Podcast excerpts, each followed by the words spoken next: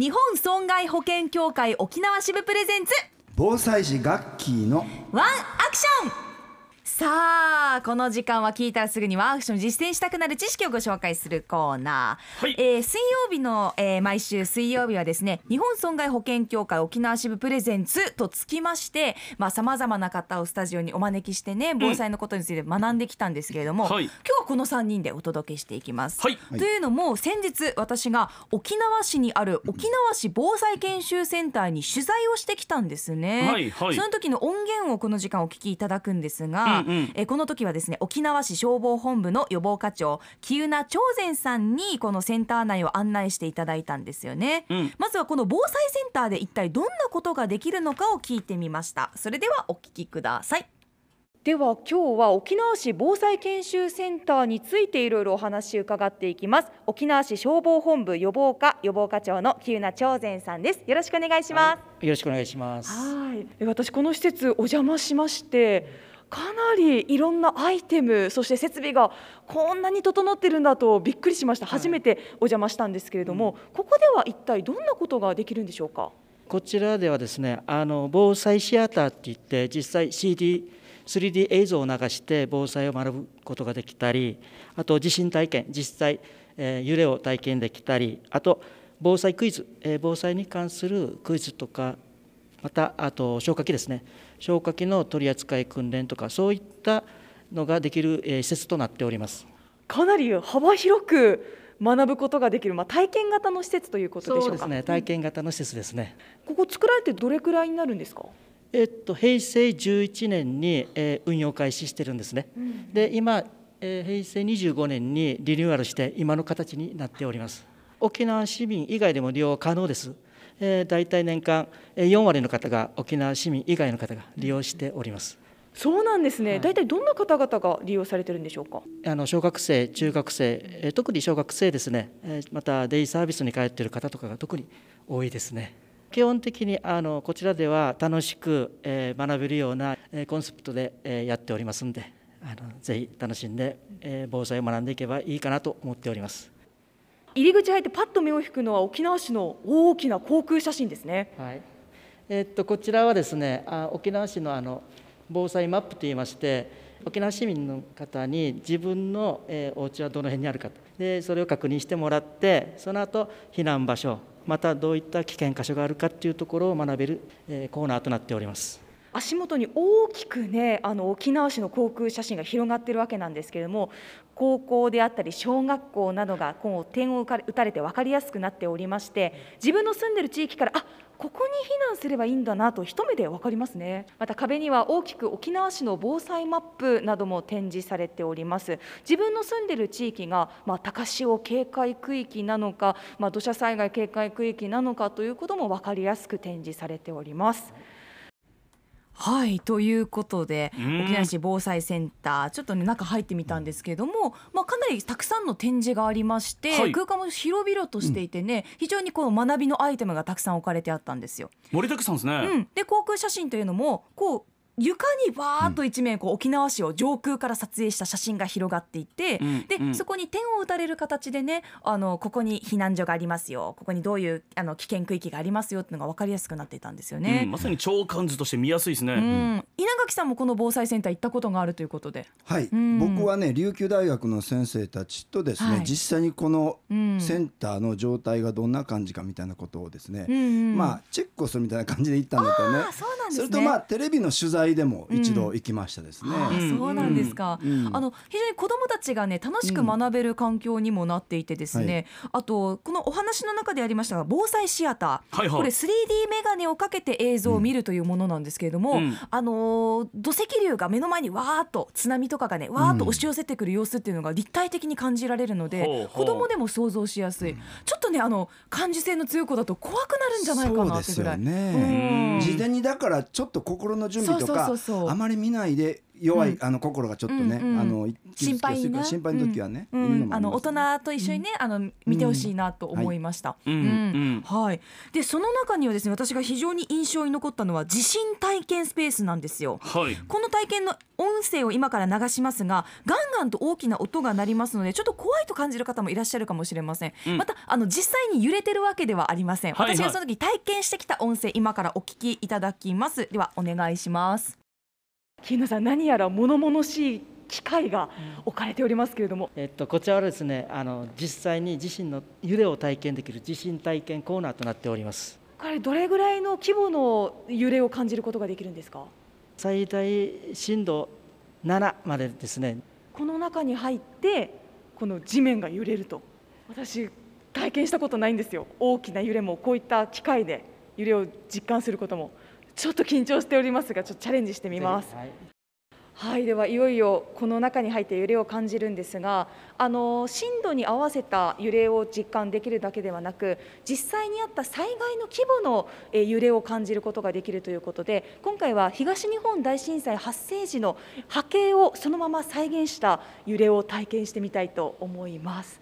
ではよろしいでしょうか？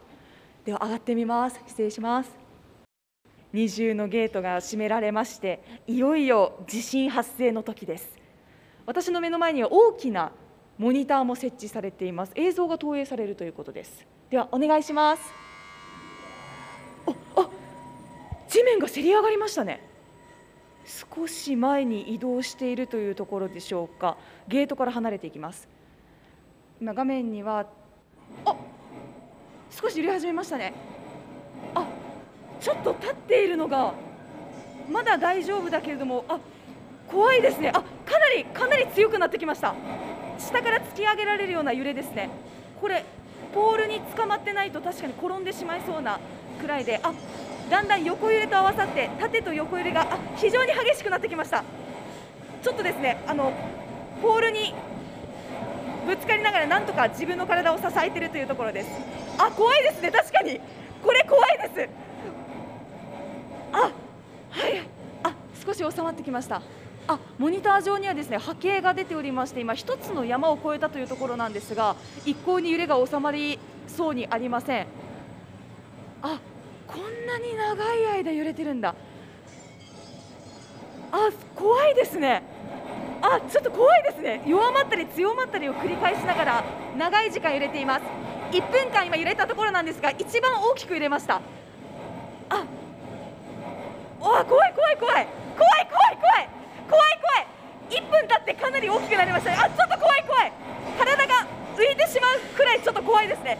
かなり踏ん張ってポールをしっかり掴んでないと立ち立っていられないぐらいですね。今ちょっとでもポールを離すと本当に転んでしまうんじゃないかっていうぐらい。であの体もそうなんですがもう心が不安で不安で仕方がないですね。キユナさん！怖かったですここでね模擬的に体験することはとてもいいことかなと思っております。あの私はやっぱ揺れが発生した時には避難してくださいっていう方の人間なんですけれどもやっぱりこの揺れの中で聞いてる人にとって本当に大切な情報って何だろうとか自分がもしこの揺れ体験した時にどうやって行動しようっていうのはこの揺れを体験して初めてまたもう一度鮮明に想像できるかもしれないですこれみんなにぜひ一度はやってほしい体験ですね。本当に怖かった実際にはこの揺れ150秒間続きましてうん。大きな波が3回ありましてねこの2回目の揺れがかなり大きかったんですよ。うん。で、うん。ポールポールって私が何回か言ったんですけど地面に固定されている、あのーこう捕まるところがクッション性になっているがっちりとしたポールなんですけど、これを掴んでいないと本当になんかポーンと飛ばされそうなぐらいうん。非常に激しく揺れまして、まあ、自宅の家具の設置であったりそういうのが大事だなと思うと同時にこの揺れを体験している人へ的確なそしてあの情報を発信できるっていうスキルどういうことを身につけた方がいいんだろうってその後から非常に考えたわけなんですよね。うん。はい、稲垣さん今の音声聞いてていかがでしたでしょうか？この音も揺れもん。実際の震度7をね経験した私たちからすると、うん。これでもマイルドなんですね。そうなんだ。随分とね。うんうん実際には地震によってこう揺れ方違うし、それから僕たちの場合もいきなり上に跳ね飛ばされて、うん。その後大きな横揺れで、うん。右の壁と左の壁に何回も叩きつけられるようなねそういう揺れだったんですよ。うん。であのーやはり構えをしてない時うん。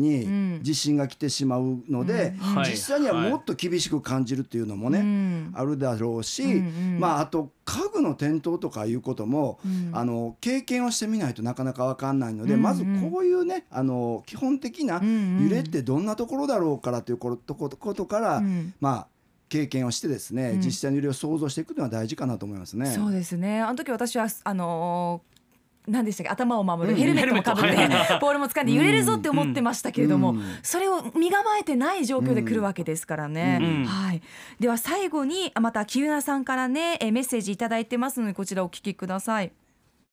さまざまな体験をしたんですけれども、やっぱりもう難しかったり思った以上の揺れを感じたりとか、はい。あの五感で体験できる施設となっていました、うん。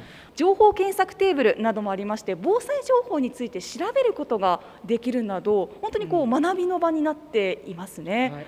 さあ木村さん改めてこの施設どんな風に活用してほしいですか？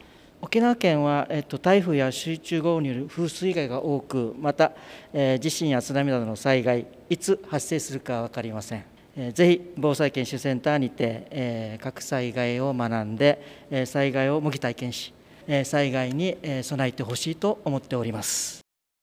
本当に私も心から思います、うん。またこの東日本大震災発生時の波形でなくても例えば震度低い、えー3とか4とかも経験できますのでお子さんと、ね、一緒に体験してほしいなと思いました、でまた私のこの体験時の様子はですねアップの YouTube チャンネルに動画を掲載する予定ですのでお楽しみ。今日の9時に公開されるということでぜひ YouTube 上でチェックしてみてください。の後すぐですね。はい。ということでガッキーのワンアクションをお届けしました。今一度私も、えー心ズームに備えしっかりしていこうと思いましたありがとうございましたましたアップのポッドキャスト最後までお聞きいただきありがとうございました生放送は平日朝7時から FM921 AM738 RBC アイラジオ県外からはラジコでお楽しみください